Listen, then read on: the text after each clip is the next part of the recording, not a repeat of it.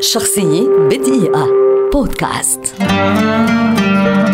ميشيل تراض شاعر لبناني كبير يعد أبرز رواد الشعر العامي اللبناني الحديث ولد عام 1912 عمل مدرسا لمدة قصيرة جدا ثم عين كاتبا في دار الكتب الوطنية في بيروت وبعدها موظفا في المتحف الوطني اللبناني ومديرا لهياكل بعلبك الأثرية لنحو ثلاثين عاما وقد لقب بالعمود السابع تيمنا بها. عام 1934 نشر قصيدة تحت عنوان فرش فشكلي ونشر عام 1946 قصيدته ليش في مجلة القيثارة. وواصل كتابة الشعر باللغة المحكية حتى ظل وفيا لها طيلة حياته. فترك العديد من المؤلفات الشعرية أبرزها جلنار التي صدرت عام 1951 ورفعته إلى مصاف كبار الشعراء وله أيضا دولاب كاس عشفاف الدني الغراب الأعور وعربي مخلعة وغيرها الكثير. غنى العديد من الفنانين من شعر طراط أمثال فيروز في أغنيات مثل يا حنينة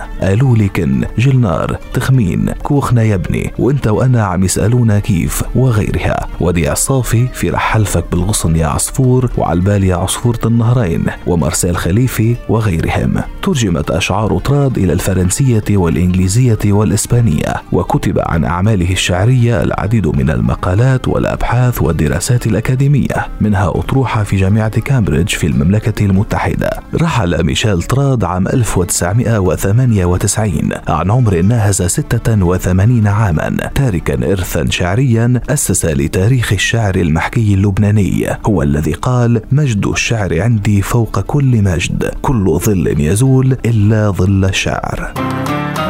شخصية بدقيقة. بودكاست.